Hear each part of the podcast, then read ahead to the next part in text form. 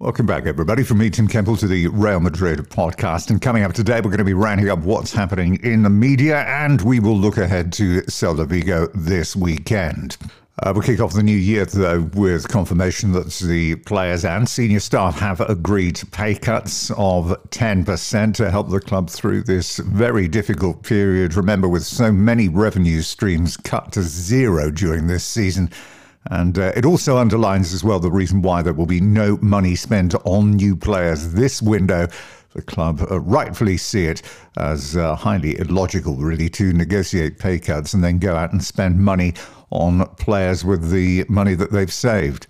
The big story of the day, though, undoubtedly surrounding Sergio Ramos didn't train on Friday, is suffering from stomach discomfort and he will not be part of the squad for the Celta Vigo game, which gives Nacho or Militao the opportunity to step up. Everybody else, of course, bar Rodrygo, is available, and Sergio Arribas who has been featuring as well throughout the course of the season in Champions League and La Liga. He was called up to train with the first team as well. On then to Zidane's first press conference of the year. Marcelo's name was the first to be raised. He is in the squad, he said. We don't pay any attention to what critics say outside. Again, he was also asked about his future. I don't know what will happen, he said, in the future. What I do know is that I enjoy every second, every moment that I am here with Madrid on Eden Hazard and his future. We are confident, he said. He hasn't had a good time, but we do trust him. He's had difficult moments to overcome, and little by little, we will begin to see more of the player that he is. Luka Jovic's future was discussed. He's been linked again with moves to Milan or indeed Hertha Berlin. He is a Madrid player, said Zidane. In a minute, he can change everything. I need all of my players here, regardless of the fact that he hasn't played much on Ramos, Modric, and Lucas, all of whom's contracts are up. He said, We want things to be cleared up, and very soon. It is in everybody's interests that this is sorted out. On the arrival, potentially, of uh, David Alaba in the summer, remember his contract is ending with Bayern Munich. He isn't going to sign a new one, so he is free to negotiate with clubs from today.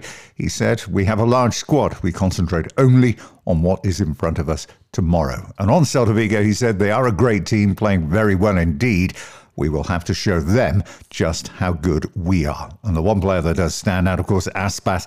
He said he is a spectacular player, one who makes a difference if you let him. Well, despite no players coming in, there is still lots of speculation pointing to summer arrivals. Of course, we've mentioned Alaba just now, but uh, that's hotly followed by Sporting Club's Nuno Mendes who is seen as a Marcelo replacement for next summer. He is, though, just 18 years of age and despite breaking through as a first team regular this season with Sporting Club, it is still deemed as a bit of a gamble. Liverpool, PSG, Manchester United, Juventus, in fact, all of the usual suspects, well, they're all said to be interested in taking him as well. Isco, still in the transfer gossip columns, Arsenal and Chelsea said to want to battle it out for him. Again, though, any departure will not be this January. Zidane continues to bat away suggestions of departures. There are so many games left, he said. We are still in all competitions. One injury crisis could leave the squad seriously depleted and stretched.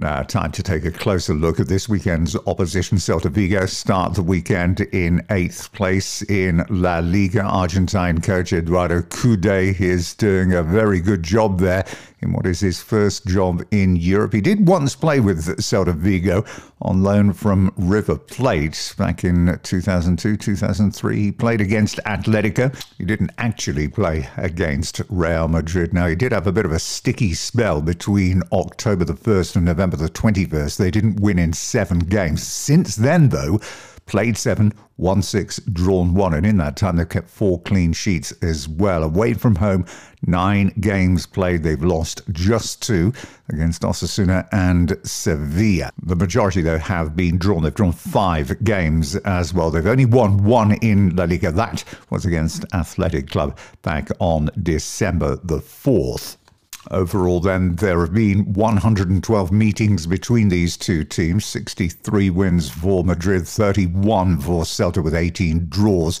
Uh, last season, there was a break from the ritual of defeat for Celta as they secured a 2 2 draw here in Madrid. They took the lead early on with uh, Smolov's goal. Kroos and Ramos then put Madrid in the lead before a late Santi Mina goal equalised. Uh, prior to that, there had been plenty of reason for Celta to fear this fixture.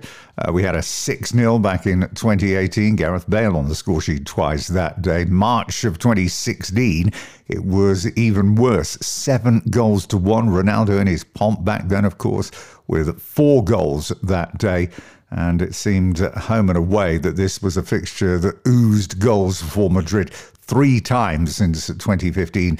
They've actually scored four goals away from home in this fixture as well. Now, recent times, Celta have been clinging to their La Liga status. Two 17th place finishes in the last two seasons, a real far cry from the better days from 1997 until 2003 when they were challenging for a finish every year in the top five.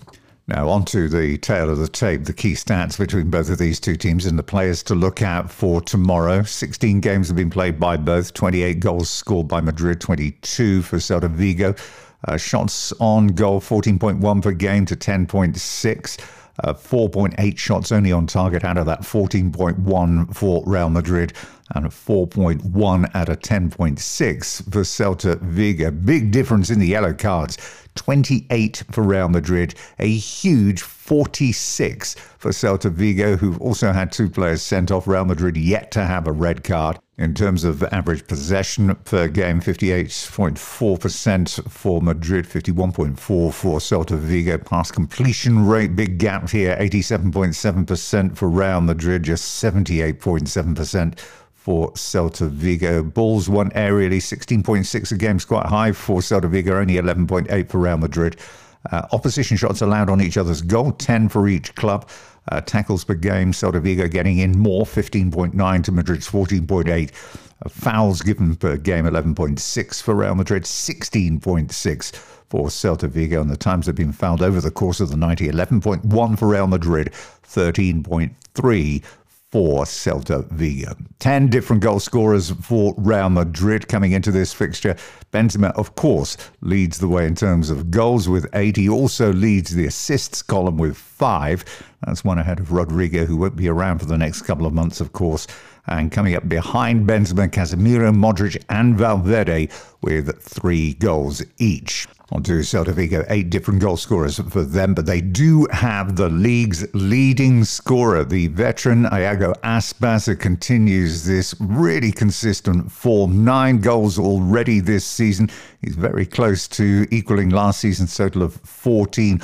All in all, 144 goals in 317 appearances for the club. This always really been home to him. Remember, he did leave to go to Liverpool back in 2013 14 and left after just one season with one goal scored against Oldham in the FA Cup. And 2014 15 wasn't much better either, only two at Sevilla. 2015 he came back here and he has never stopped scoring since. 98 goals in that time, so age clearly is no barrier to his goal scoring form. Six assists as well for him this season. He tops that list too. Elsewhere, Nolito, another 30 plus veteran, the ex Barcelona player and uh, he has four goals this season. And another former Manchester City and Barcelona man, Denis Suarez, has provided a few assists with three this season. And there we are. That just about wraps up today's roundup. Wherever you're watching the game, do enjoy it. Tomorrow evening, I will be back next week. Until then, for the moment, from me, Tim Capel, bye bye for now.